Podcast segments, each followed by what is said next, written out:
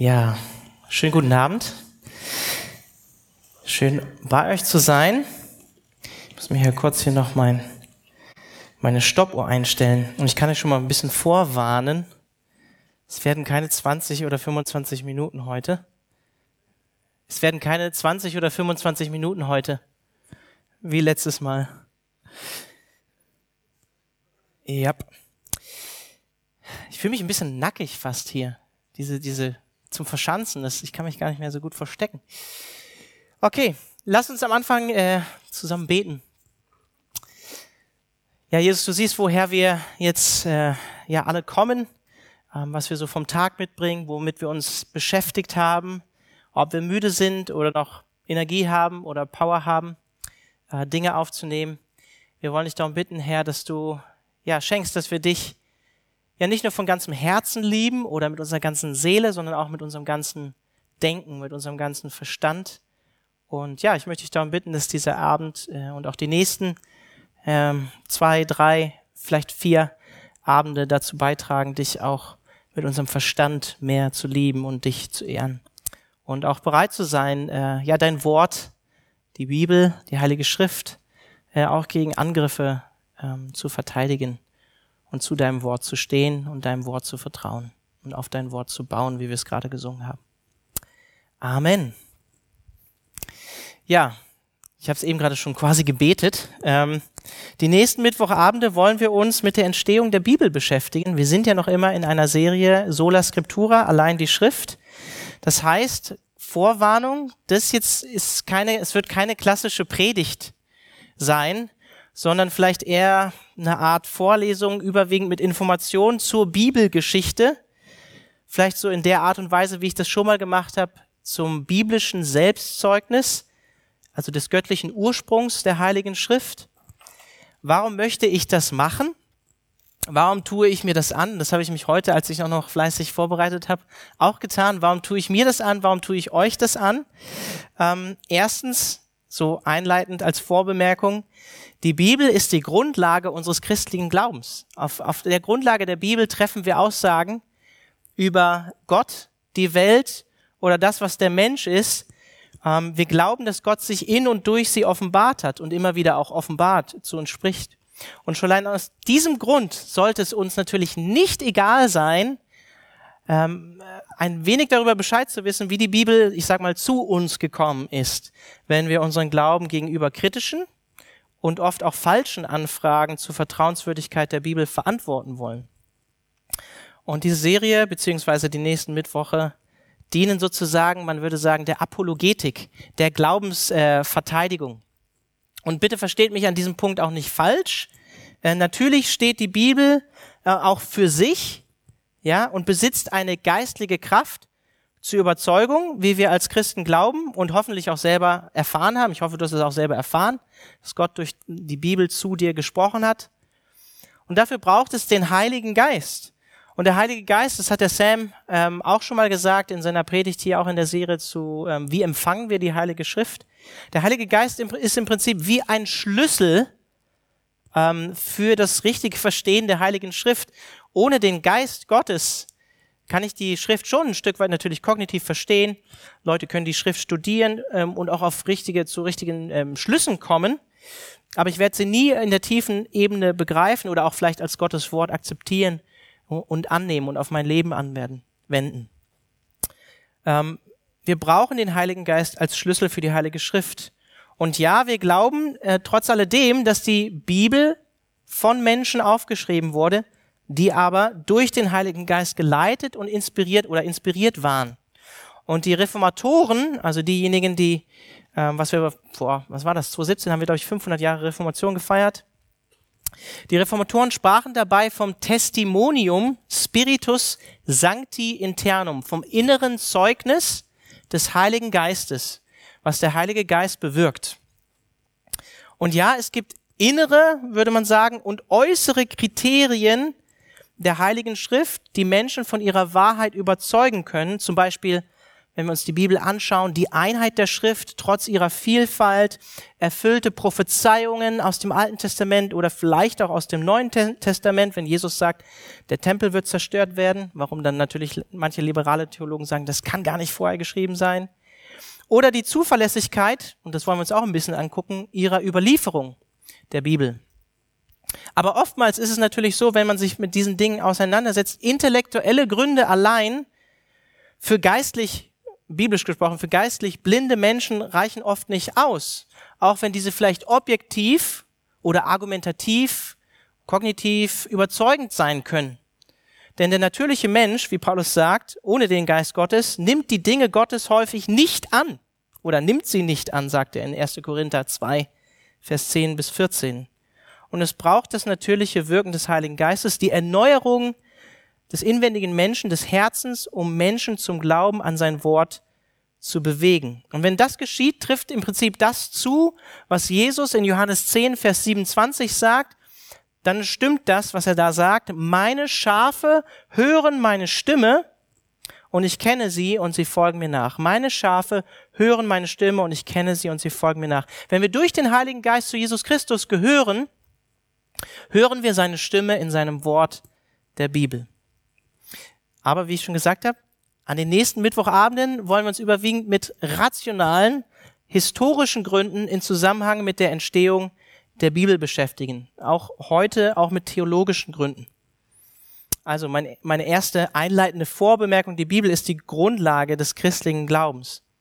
Und meine zweite Vorbemerkung, weil die Bibel die Grundlage des christlichen Glaubens ist, wurde sie in der Vergangenheit und wird es auch heute noch, Surprise, von Gegnern des Glaubens nicht nur häufig umgedeutet, sondern auch versucht, widerlegt zu werden und die Bibel wird auch als unglaubwürdig dargestellt. Ihr wisst das, die meisten von euch wissen das, mit dem Aufkommen der Aufklärung, des Humanismus, des modernen und postmodernen Denkens wurde nicht nur der Inhalt der Bibel in Frage gestellt, also was die Bibel bezeugt. Ähm, also, dass man zum Beispiel sagt, diese Wundergeschichten von Jesus, das ist, das ist sozusagen ähm, ähm, mystisch, das ist, das ist ähm, erfunden, ist nicht vertrauenswürdig. Also der Inhalt der Bibel wird in Frage gestellt, aber ebenso auch die Vertrauenswürdigkeit der Bibel als Buch an sich wird in Frage gestellt. Was meine ich damit, wenn ich das sage?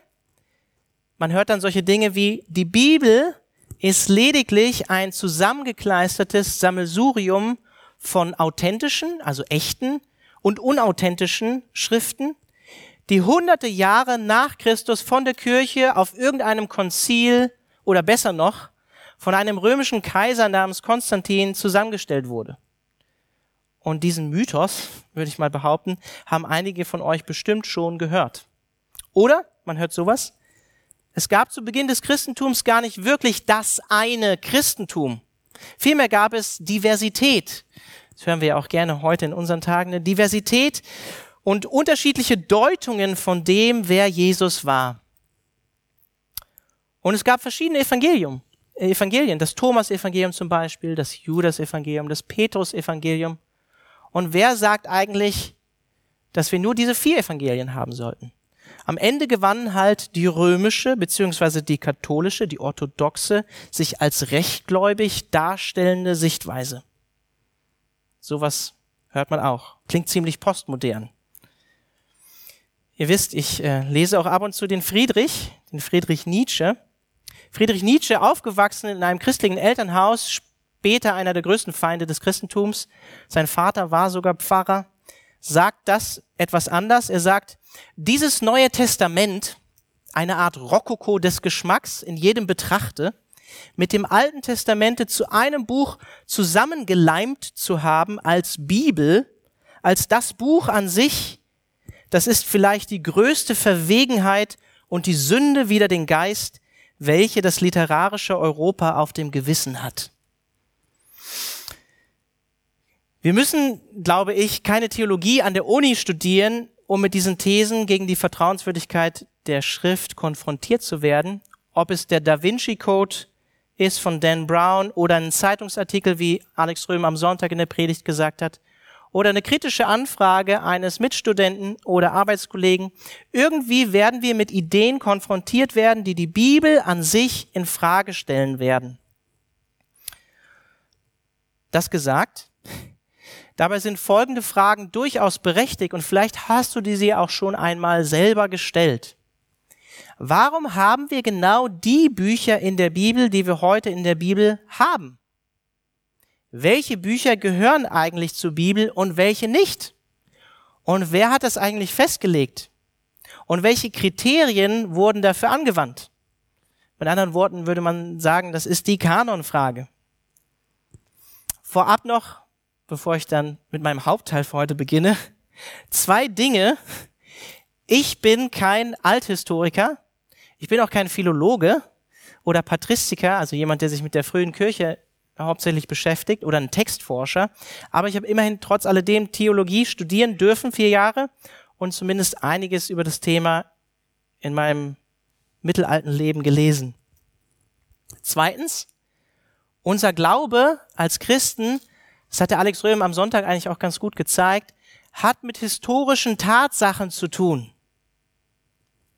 Und oft haben wir als Christen irgendwie so Angst, ähm, mich uns mit, mit manchen Dingen auseinanderzusetzen. Ich behaupte, wir haben nichts zu befürchten, wenn wir auf die Evidenzen der Geschichte schauen, wenn wir tatsächlich von der Wahrheit des Evangeliums und auch der Wahrheit der Bibel überzeugt sind. Und diesen Ansatz, den hat der Alex Röhm im Zuge der Auferstehung am Sonntag in der Predigt auch ein Stück weit verfolgt, wenn ihr da wart. Ansonsten ermutige ich euch, hört die Predigt nochmal nach. Also, erstens für heute drei Punkte. Erstens, was ist die Bibel? Oder anders gefragt, wovon sprechen wir, wenn wir von der Bibel sprechen? Zum Begriff Bibel. Das Wort Bibel stammt von dem lateinischen Wort Biblia ab, was wiederum aus dem Griechischen entlehnt wurde, Herr Biblos, davon abgeleitet wird und das Buch bedeutet, beziehungsweise Ta Biblia, die Bücher. Und vielleicht wissen das sogar manche von euch, der Name Byblos wiederum leitet sich von der alten phönizischen Hafenstadt nördlich von Israel ab, heute Libanon, und war früher ein wichtiger Umschlagsort für aus Ägypten stammendes Papyrus, eine Pflanze, aus der Schriftrollen produziert wurden. Ja, die hat man zerrissen übereinander geklebt und dann konnte man darauf schreiben. Und so erfahren wir zum Beispiel auch ähm, im Neuen Testament zum Beispiel, einfach als Beispiel in Lukas 4, dass Jesus in der Synagoge was tut? Er nimmt eine Schriftrolle, also diese Papyri, die wurden gerollt, in diesem Fall Jesaja, und rollt sie auf, um daraus vorzulesen. Lukas 4, ab Vers 16.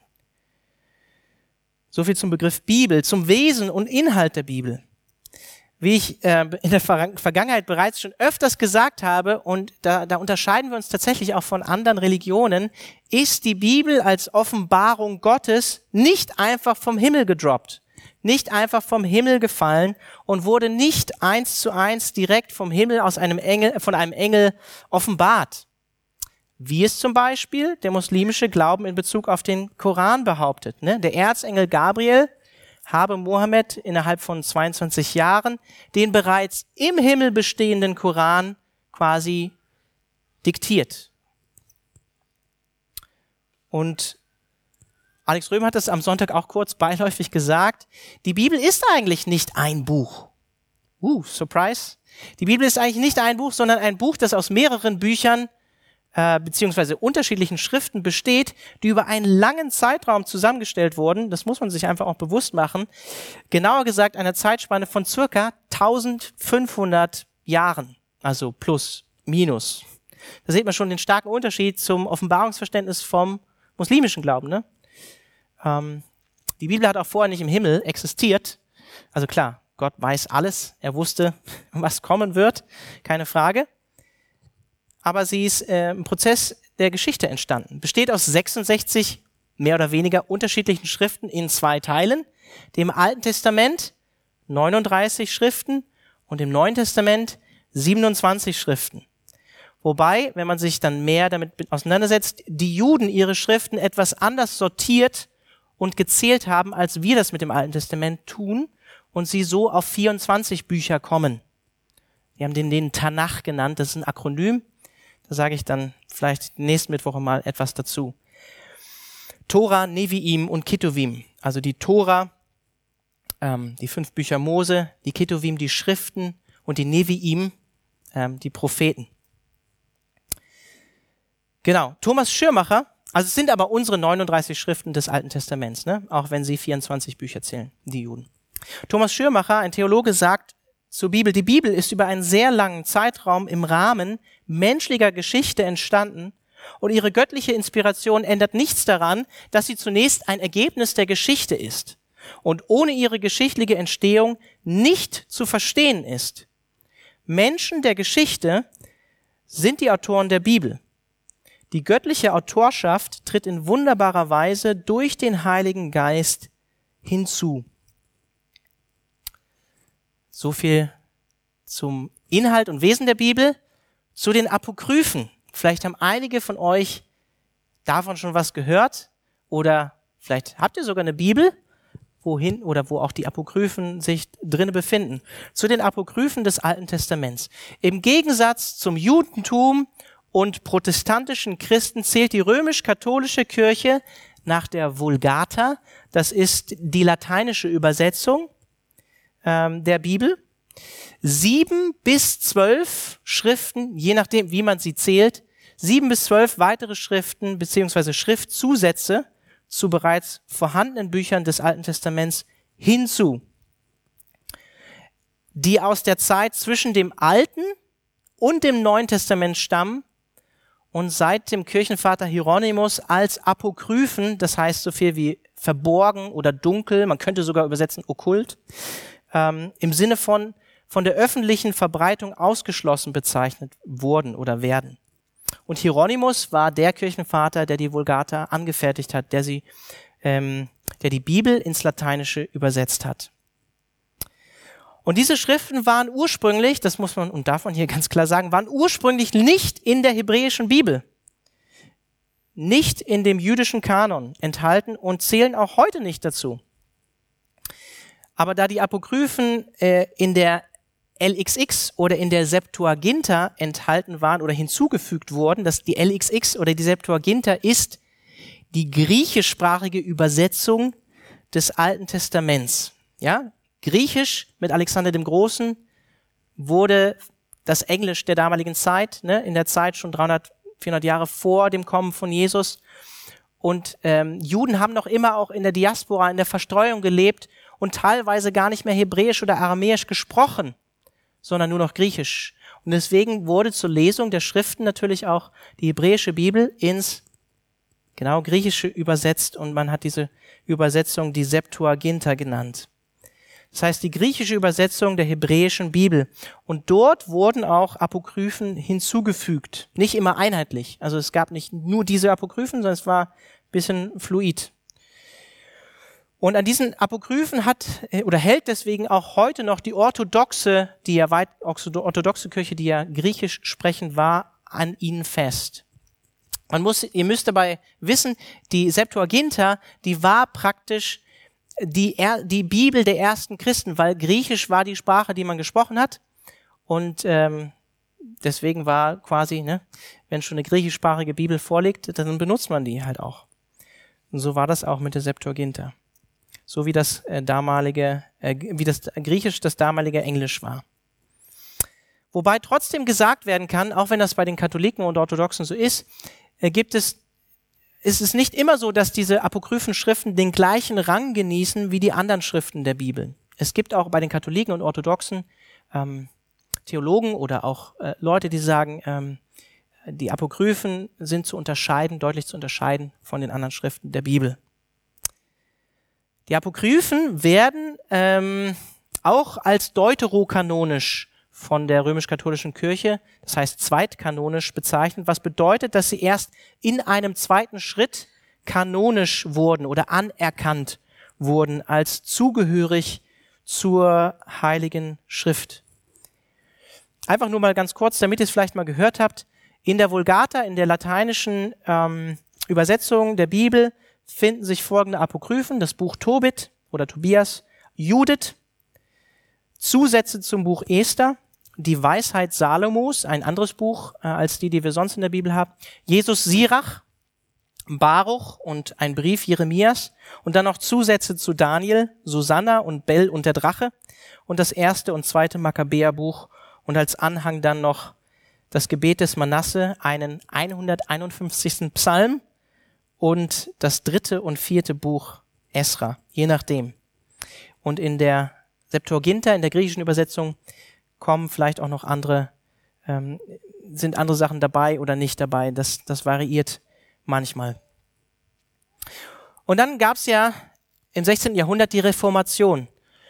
Und in der, in der Reformationszeit hat der Wunsch wieder eingesetzt, zu den Quellen zurückzukehren. Es gab diesen Spruch ad fontes, zurück zu den Quellen. Und viele Reformatoren haben darauf hingewiesen und gesagt, hey, die Apokryphen waren ursprünglich nicht im hebräischen Kanon.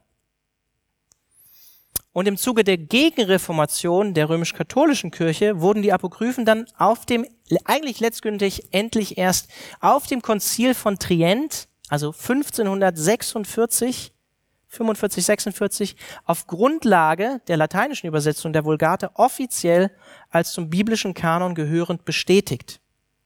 Und das Interessante ist, wenn man sich näher mit diesem Thema beschäftigt, ähm, der Hieronymus, also dieser Kirchenvater, den ich schon erwähnt hatte, der äh, selbst äh, ja in der in der römischen Kirche ähm, damals gedient hat und auf Anordnung äh, des Bischofs von Rom quasi diese Übersetzung angefertigt hat. Hieronymus selbst, der diese Übersetzung im vierten bis fünften Jahrhundert äh, aus dem Alten Testament angefertigt hat, hat diese Übersetzung aus dem Hebräischen angefertigt. Er konnte drei Sprachen Griechisch, Hebräisch, Lateinisch. Und er hat selber deutlich die Apokryphen aufgrund seiner Kenntnis des Hebräischen und der Geschichte der hebräischen, des hebräischen Alten Testament deutlich von den anderen alten testamentlichen Schriften unterschieden. Und das auch in seinen Einleitungen immer wieder betont und gesagt. Und er hat sie als Anhang, als Anhang hinten der Vulgata hinzugefügt. Die römisch-katholische Kirche ist auf diesem Konzil darüber mehr oder weniger einfach hinweggegangen. Ähnliches hat übrigens auch Martin Luther getan. Vielleicht eine Überraschung für den einen oder anderen. Als er die Bibel ins Deutsche übersetzt hat, hat er am Ende die Apokryphen hinzugefügt mit der folgenden Überschrift Apokrypha.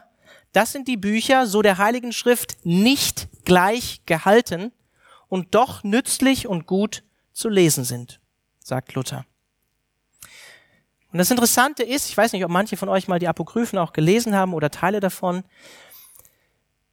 Interessanterweise gibt es in den Apokryphen einige Sonderlehren, die von der übrigen Theologie der Bibel abweichen, aber in der römisch-katholischen Kirche Raum gewonnen haben. Zum Beispiel, ich lese aus äh, Tobit, Kapitel 12, Vers 9 vor. Denn Wohltätigkeit errettet vom Tode, und diese ist es, die jede Sünde sühnt. Kommt einem irgendwie so ein bisschen bekannt vor, ne? dass die Almosen, Almosen zu geben vom Tode rettet und die Sünde sühnt. Finden wir so natürlich nicht im, im, zum Beispiel im, im Rest der Bibel. Und auch wenn die Apokryphen zur Zeit des Neuen Testaments bereits existiert haben, werden sie nirgendwo im Neuen Testament zitiert. Auch ein wichtiger Fakt, ähm, gut zu wissen. Ne? Obwohl sie schon existiert haben, zitiert das Neue Testament diejenigen, die das Neue Testament ver äh, verfasst haben, nirgendwo apokryphe Schriften als heilige Schrift. Wichtig zu wissen. Also so viel kurz und knapp zu den Apokryphen des Alten Testaments. Äh, hier eine kleine Randbemerkung. Ähm, die äthiopisch-orthodoxe Kirche ähm, hat einen Kanon, der sich tatsächlich von fast allen anderen Kirchen weltweit unterscheidet. Ähm, genauso die syrisch, also einige syrisch-orthodoxe Kirchen sowie manche slawische Kirchen. Da gibt's weitere Abweichungen zum weltweit allgemein gebräuchlichen biblischen Kanon. Das als Randnotiz, aber es ist bei Weitem die Minderheit. Wenn wir als Calvary Chapel Bewegung oder als Calvary Chapel Freiburg als Protestanten von der Bibel sprechen, dann meinen wir also die 39 Schriften des Alten Testaments und die 27 Schriften des Neuen Testaments. eine äh, Professorin für Theologie fasst das ganz gut zusammen, was wir darunter verstehen. Sie schreibt, Karin Schöpflin schreibt, es handelt sich jeweils, also Altes Testament wie Neues Testament, um eine Schriftensammlung, die von einer bestimmten Epoche beziehungsweise von einem bestimmten Zeitpunkt an als in ihrem Wortlaut und Umfang unveränderliche und verbindliche Glaubensurkunde als Grundlage und Richtlinie der Glaubensgemeinschaft etabliert wurde. Die spezielle Schriftensammlung gilt als heilig, so dass als Synonym für Bibel auch der Begriff heilige Schrift benutzt wird. Die Heiligkeit der Schriftensammlung beruht auf der Auffassung, dass diese Bücher im Gegensatz zu anderen literarischen Werken göttlich inspiriert sind. In den biblischen Schriften begegnet der Leserschaft göttliche Offenbarung, Wort Gottes selbst. Gottes Wort kann insofern als Synonym für Bibel auftreten. Ich finde, das fasst ganz gut zusammen, was wir unter Bibel verstehen und ähm, er erklärt einfach in einfachen Worten eigentlich ganz gut, warum wir sie auch Heilige Schrift oder Wort Gottes nennen. Und da viele Menschen genau das glauben und erfahren haben und auch anderen Gottes Wort bekannt machen wollen, ist die Bibel heute, das wissen die meisten von euch, ist die Bibel heute mit Abstand das meist verbreitete und auch übersetzte Buch der Welt. Und ich finde, das ist ein Statement auch für sich, das für sich steht. Braucht man gar nicht so viel zu sagen. Also, das war mein erster Punkt. Was ist die Bibel? Oder was meinen wir, wenn wir von der Bibel sprechen? Zweitens, was ist der Kanon? Oder was meinen wir, wenn wir von einem biblischen Kanon sprechen? Wie eben gerade schon an den Apokryphen oder alttestamentlichen Apokryphen deutlich geworden ist, ist es wichtig zu wissen, welche Schriften gehören zur Bibel und welche nicht.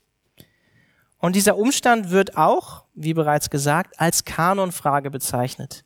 Und es gibt einen Theologen aus dem 19. Jahrhundert, der hieß David Friedrich Strauss, der bezeichnete das Problem des Kanons auch als die Achillesferse des protestantischen Christentums. Also das, wo, wie man schnell fallen kann dann. Oder anders sagte das, wir können, wie können wir wissen, dass wir die richtigen Schriften überhaupt in der Bibel haben? Also die Kanonfrage als Achillesferse des protestantischen Christentums.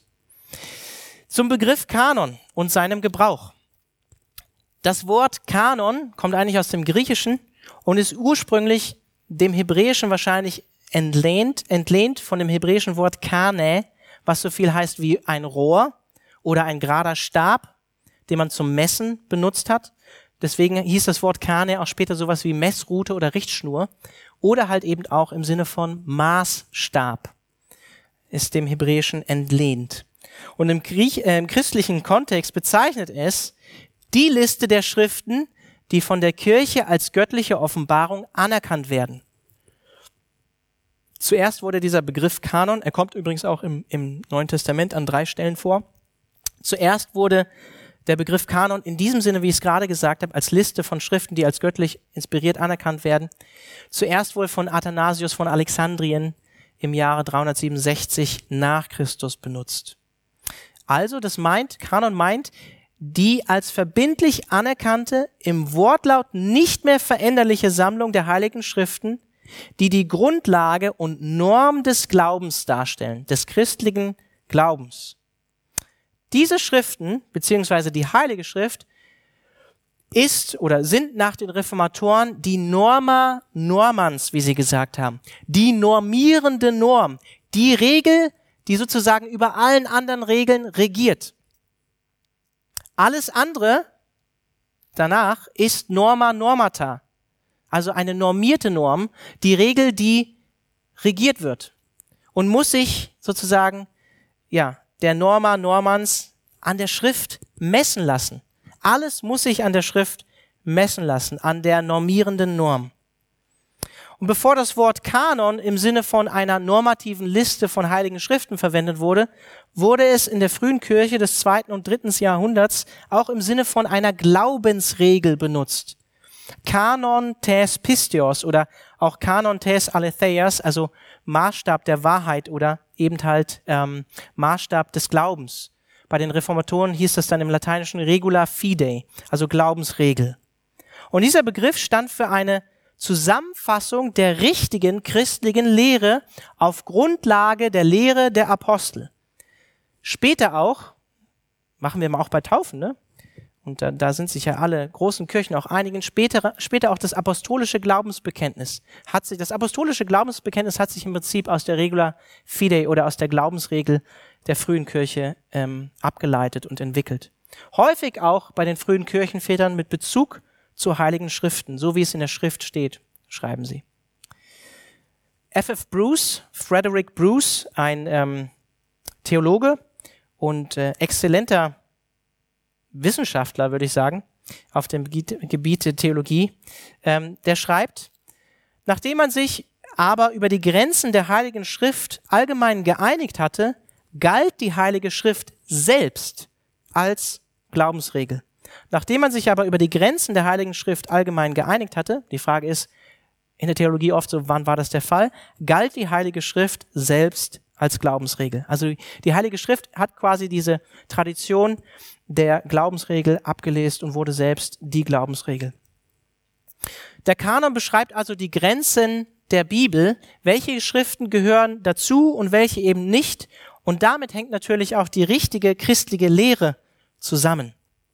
So viel zum Begriff Kanon und seinem Gebrauch. Man könnte dazu noch andere Dinge erwähnen, aber das will ich jetzt mal weglassen. Die Kanonformel oder ein abgeschlossener Kanon. Wenn wir von einem biblischen Kanon sprechen, dann von einem geschlossenen beziehungsweise abgeschlossenen Kanon. Auch wenn wir schwer sagen können, wie ich schon gesagt habe, wann genau die Kanonbildung des Neuen Testaments dann tatsächlich abgeschlossen war. Ein uns namentlich unbekannter Autor schrieb in etwa 192 nach Christus an den phrygischen Bischof Avircius Marcellus folgendes. Ich reiße es so ein bisschen, ich lese jetzt nicht den ganzen Satz. Als wollte ich dem Worte des neutestamentlichen, der neutestamentlichen Frohbotschaft etwas Ergänzendes beifügen da doch keiner, der entschlossen ist, nach diesem Evangelium zu leben, etwas beifügen noch abstreichen darf.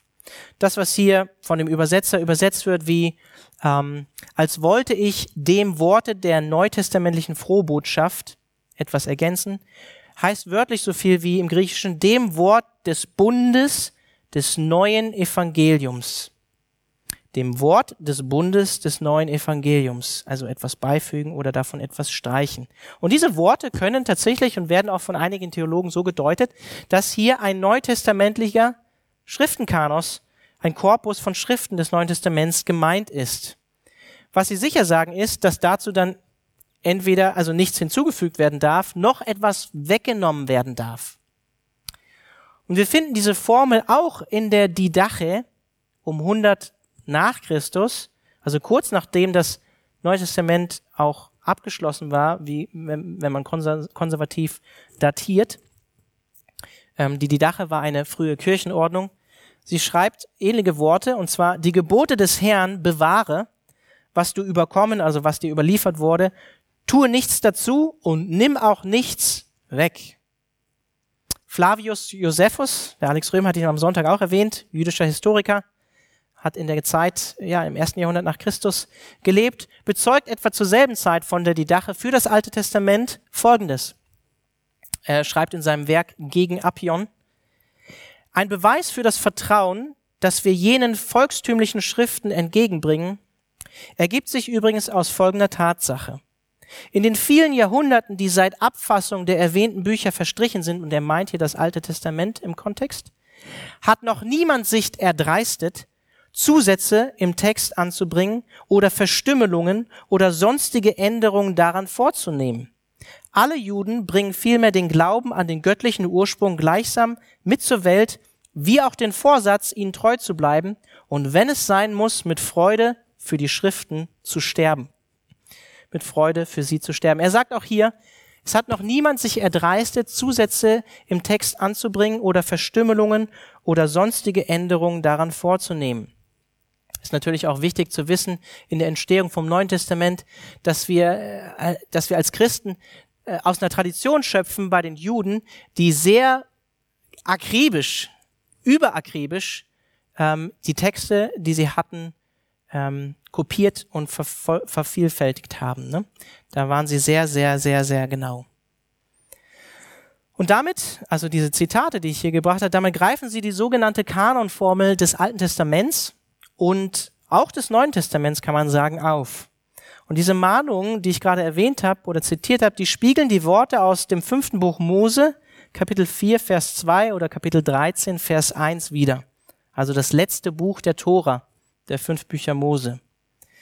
Da schreibt Mose in Kapitel 4, Vers 2, ihr sollt nichts hinzufügen oder beziehungsweise lässt Gott sprechen, ihr sollt nichts hinzufügen zu dem Wort, das ich euch gebiete und sollt auch nichts davon wegnehmen, damit ihr die Gebote des Herrn eures Gottes haltet, die ich euch gebiete. Oder 13, Vers 1, 5. Mose 13, 1, das ganze Wort, das ich euch gebiete, das sollt ihr bewahren, um es zu tun. Du sollst nichts zu ihm hinzufügen und nichts von ihm wegnehmen.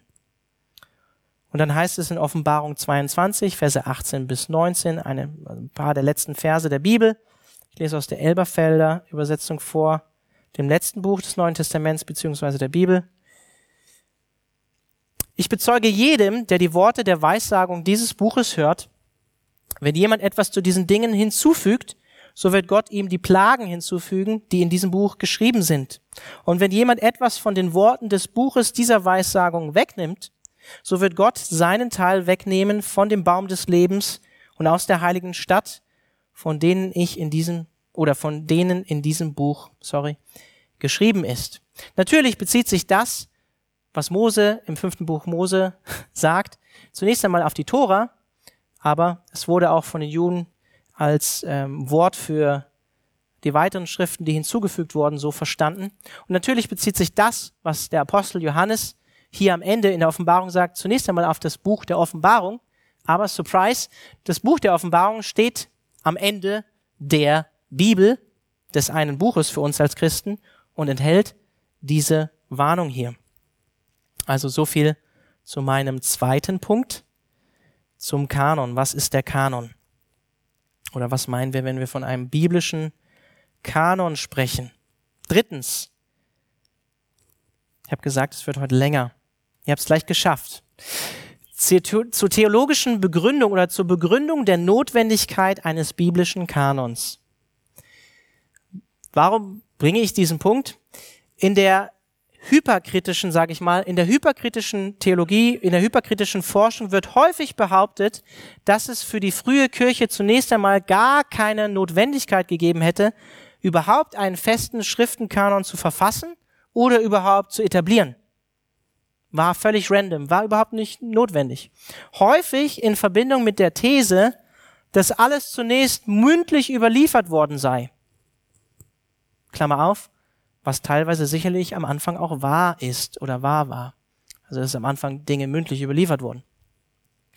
Andere sagen, beziehungsweise sagten, wie zum Beispiel der Theologe Adolf von Harnack, 19. bis 20. Jahrhundert, dass die Entstehung des Kanons vor allem eine Gegenreaktion auf Irrlehren im zweiten Jahrhundert gewesen sei. Meistens mit dem Fokus auf den Irrlehrer Markion, haben vielleicht schon manche von euch gehört, der quasi das Alte Testament gestrichen hat und viele andere Dinge ähm, aus dem NT und für die Paulus der einzige Apostel quasi war, ähm, wenn man seine Schriften ähm, auch ein bisschen kürzt.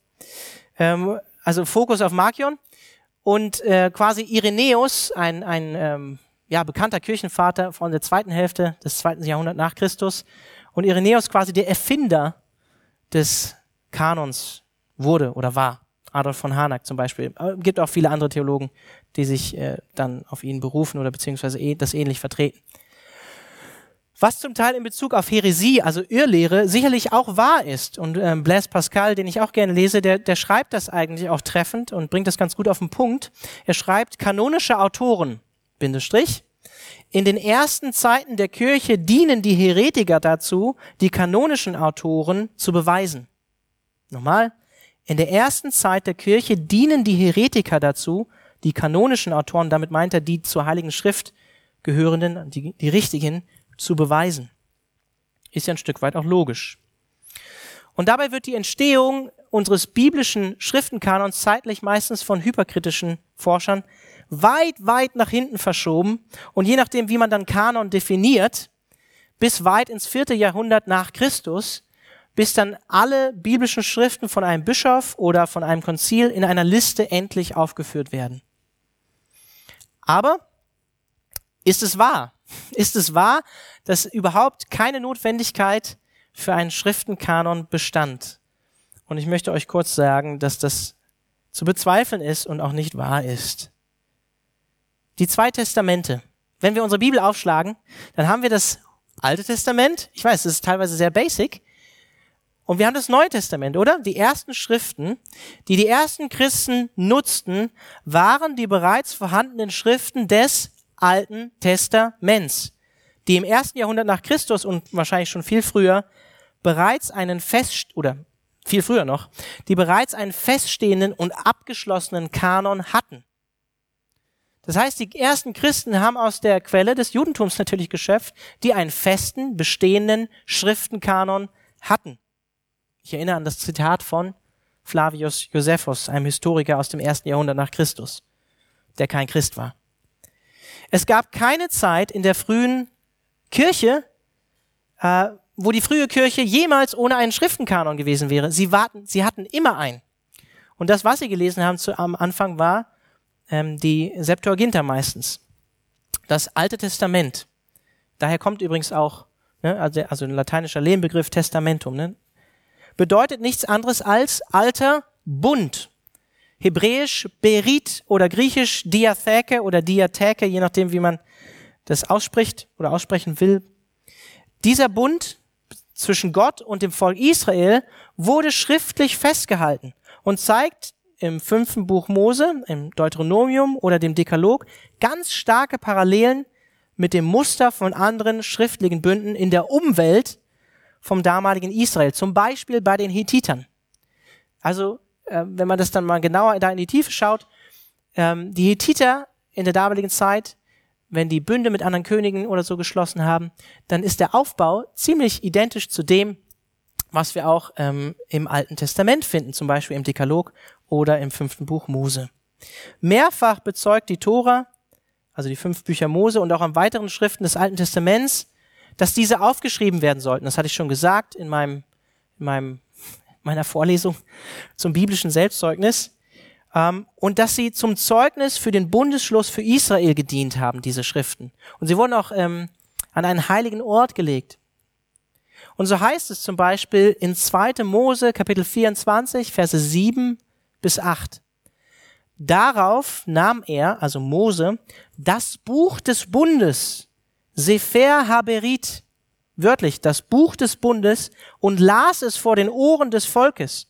Und sie sprachen, alles, was der Herr gesagt hat, das wollen wir tun und darauf hören. Da nahm Mose das Blut und sprengte es auf das Volk und sprach, seht, das ist das Blut des Bundes, Dam Haberit, denn der Herr, den der Herr mit euch geschlossen hat, aufgrund aller dieser Worte, die in diesem Buch geschrieben stehen, in diesem Bundesschluss. Und verbunden war dieser Bundesschluss mit dem Ereignis für Israel. Was war das Ereignis für Israel? Genau richtig. Die Erlösung und Rettung aus der Jahrhunderte andauernden Sklaverei in Ägypten. Durch Gott, beziehungsweise durch Mose slash Aaron. Und so beginnt die Einleitung in den Dekalog, in die zehn Gebote auch folgendermaßen. Ich bin der Herr, dein Gott, 2. Mose 2. Ich bin der Herr, dein Gott, der dich aus dem Land Ägypten, aus dem Haus der Knechtschaft herausgeführt hat oder herausgeführt habe. Und immer wieder im Alten Testament, im Laufe der Offenbarungsgeschichte, wird Israel an diese Tatsache erinnert. Und dieses Muster sehen wir dann auch im Neuen Testament mit Fokus auf die Erlösung und Rettung aus der Sklaverei der Sünde, aus der Jesus errettet hat, der im Alten Testament verheißene Messias, oder wie es in 5. Mose 18, 18 heißt, der Prophet wie Mose, auf den das Volk dann hören sollte. Bereits im Alten Testament war dem Volk Israel auch ein neuer Bund schon verheißen worden. Jeremia 31. Ab Vers 31 bis Vers 34. Ich lese mal nur Vers 31 vor. Siehe, Es kommen Tage, spricht der Herr, da ich mit dem Haus Israel und mit dem Haus Juda einen neuen Bund schließen werde und so weiter. Und der Schreiber des Hebräerbriefes, auch spannend hier in Bezug auf Kanongeschichte, von dem wir gar nicht genau wissen, wer dann geschrieben hat, manche nehmen an Paulus, er kannte auf jeden Fall Timotheus, äh, der Schreiber des Hebräerbriefes, er erwähnt ihn am Ende. Der Schreiber des Hebräerbriefes greift dies auch auf in, im Kapitel 8, Vers 6 bis 13 und Kapitel 9 ab Vers 15 und nennt das Alte Testament den ersten Bund, te proter dia theke. Und die Erlösung durch Jesus nennt er den neuen Bund, diathekes, äh, diathekes keines, den neuen Bund. Und jetzt erinnert euch mal an 2. Mose 24 zurück. Erinnert euch mal an 2. Mose 24 zurück. Was macht Mose da? Er hat das Buch des Bundes, er liest es vor, er nimmt das Blut, sprengt es auf das Volk und sagt, seht das Blut des Bundes, ne? den der Herr mit euch geschlossen hat. Was macht Jesus als Beispiel? Nur eine Stelle. In Lukas 22, Vers 20 bezeugt Jesus selbst während dem Abendmahl, was ist das Abendmahl? Wann wurde das Abendmahl gefeiert? Ha, das Abendmahl wurde gefeiert als das Passamal, ne? Passamal war. Was, an was hat das Passamal erinnert? An die Befreiung aus Ägypten. Und da sagt Jesus, dieser Kelch ist der neue Bund. Hä, keine Diatheke. In meinem Blut, das für euch vergossen wird. Jesus sagt hier, ich setze diesen neuen Bund ein, der in Jeremia 31 verheißen war, und ich schließe diesen Bund, indem ich mein eigenes Blut vergießen werde. Bei Abraham zum Beispiel ja wurden, wurde ein Tier geteilt. Das Tier wurde in zwei Hälften gelegt und die Feuersäule ist durchgegangen. Auch als ein Zeichen dafür, dass demjenigen, der diesen Bund brechen sollte, das geschehen sollte, ne? dass er in zwei geteilt wird. Aber auch wieder mit Blut verbunden. Deshalb, es ist daher nach allem, was das Alte Testament bezeugt, mehr als wahrscheinlich, dass auch die Rettung durch Jesus, mit anderen Worten, das Evangelium und die damit verbundene Einsetzung des neuen Bundes ein schriftliches Zeugnis dieses Bundes nach sich ziehen würde. Und auch nach sich gezogen hat, ist ja eine historische Tatsache. Und Zeugen von diesem Bund waren die Apostel. In 2. Korinther 3, Vers 6 werden die Apostel als Diener des neuen Bundes bezeichnet oder bezeichnen sich selber so. Und es ist gewiss kein Zufall, wenn wir im Epheserbrief, in 2. Petrus oder in Römer, und damit schließe ich ab, wir sind schon bei 45 Minuten. Damit schließe ich ab. Folgendes uns sagen. Epheser 2, Vers 19 bis 20. So seid ihr nun nicht mehr Fremdlinge ohne Bürgerrecht und Gäste, sondern Mitbürger der Heiligen und Gottes Hausgenossen. Dann Vers 20. Auferbaut auf der Grundlage der Apostel und Propheten, während Jesus Christus selbst der Eckstein ist. Auferbaut auf der Grundlage der Apostel die Schriften und später oder später die Schriften des Neuen Testaments auf jeden Fall. Und Propheten. Propheten steht hier, da sind sich eigentlich die meisten einig, Pas pro Toto, also als ein Teil für das Ganze, für das Alte Testament. Also die Schriften des Alten Testaments. 2. Petrus 3, Vers 1 bis 2. Geliebte, dies ist nun schon der zweite Brief, den ich euch schreibe, um durch, durch Erinnerung eure lautere Gesinnung aufzuwecken. Und dann Vers 2. Damit ihr an die Worte gedenkt, die von den heiligen Propheten vorausgesagt worden sind. Pass pro toto für das Alte Testament. Und dessen, was euch der Herr und Retter, also Jesus, durch uns, die Apostel, aufgetragen hat. Später die Schriften des Neuen Testaments. Haben wir wieder beides zusammen, AT und NT. Und zuletzt, und damit schließe ich ab, da habt ihr es geschafft, Römer 1, Vers 1 bis 3. Da schreibt Paulus, Paulus, Knecht Jesu Christi, berufener Apostel, ausgesondert für das Evangelium Gottes, das er zuvor verheißen hat in heiligen Schriften durch seine Propheten.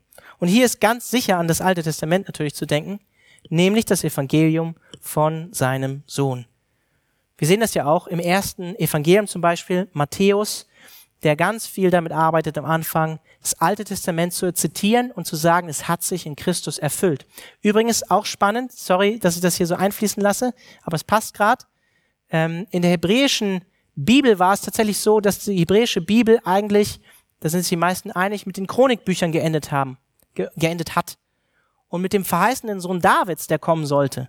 Wie beginnt Matthäus sein Evangelium? Und es hat natürlich auch, auch sehr starke hebräischen Einschlag. Damit, mit dem Stammbaum von Jesus, der der Sohn Davids ist. Auch eine interessante Parallele, dass es äh, das erste Evangelium sozusagen ist in unserer Anordnung. Also hier sagt Paulus, ne, in Vers 2, dass er zuvor verheißen hat in heiligen Schriften durch seine Propheten, auch wieder hier das Alte Testament. Und dann ganz spannend, Römer 16, Vers 25 bis 27, ganz am Ende vom Römerbrief, greift Paulus das wieder auf. Dem aber, der euch zu festigen vermag, laut meinem Evangelium und der Verkündigung von Jesus Christus, gemäß der Offenbarung des Geheimnisses, dass er von ewigen Zeiten her, das von ewigen Zeiten her verschwiegen war, das jetzt aber offenbar gemacht worden ist und durch prophetische Schriften auf Befehl des ewigen Gottes bei allen Heiden bekannt gemacht worden ist zum Glaubensgehorsam. Ihm, dem alleinweisen Gott, sei die Ehre durch Jesus Christus in Ewigkeit. Amen. Also, das ist echt ein langer Satz. Paulus. Crazy. Gemäß der Offenbarung des Geheimnisses, das von ewigen Zeiten her verschwiegen war, aber jetzt, jetzt aber offenbar gemacht worden ist, durch prophetische Schriften auf Befehl des ewigen Gottes bei allen Heiden bekannt gemacht. Zum Glaubensgehorsam. Hier an dieser Stelle ist durchaus auch schon wahrscheinlich an die Schriften des Neuen Testaments zu denken, wenn er sagt, dass dieses Geheimnis auf Befehl Gottes durch heilige Schriften oder durch prophetische Schriften den Heiden bekannt gemacht wird. Interessante Stelle, die häufig äh, übersehen wird im Neuen Testament. So, damit seid ihr am Ende. Ich glaube, ihr seid wirklich am Ende. Ein bisschen am Ende. Ich bin auch ein bisschen am Ende. Aber ich hoffe, dass ich damit eine gewisse Grundlage gelegt habe. Sorry für alle anderen, die ein bisschen später gekommen sind. Ihr müsst dann euch das vielleicht nochmal von Anfang an anhören. Ähm, dass ich damit eine gute Grundlage gelegt habe, um nächsten Mittwoch weiteres sagen zu können zur Entstehung der Bibel. und ich hoffe, ihr, ihr bleibt dran und äh, ähm, geht da mit mir hindurch. Ja, es ist definitiv auch mehr Arbeit, das vorzubereiten als als eine, als eine Predigt. Ähm, genau. Damit bin ich am Ende und damit können wir noch am Ende ein Lied singen und ähm, Gott preisen. Und ich möchte am Ende noch kurz beten. Jesus, ähm, wir danken dir dafür, dass, ähm, ja, dass wir uns auch mit unserem Verstand, mit deinem Wort auseinandersetzen dürfen. Und ja, ich möchte einfach darum beten, dass das, was, äh, was ich heute Abend alles so gesagt habe, dass es nicht ähm, da reinrauscht und da, da wieder rausrauscht, sondern dass ja einfach ähm, dein Heiliger Geist uns an Dinge erinnert, dass wir gewisse Dinge mitnehmen dürfen und ähm, vielleicht auch selber ein bisschen tiefer reingehen dürfen. Und ja, wenn wir selber Fragen haben, uns auch vielleicht mehr damit auseinandersetzen und uns den Dingen stellen, damit wir Antworten haben und Antworten finden auf Leute, die auch dein Wort äh, in Frage stellen. Ja, ich danke dir dafür, dass wir ja nichts zu befürchten haben, ähm, weil du der Weg, die Wahrheit und das Leben bist. Amen.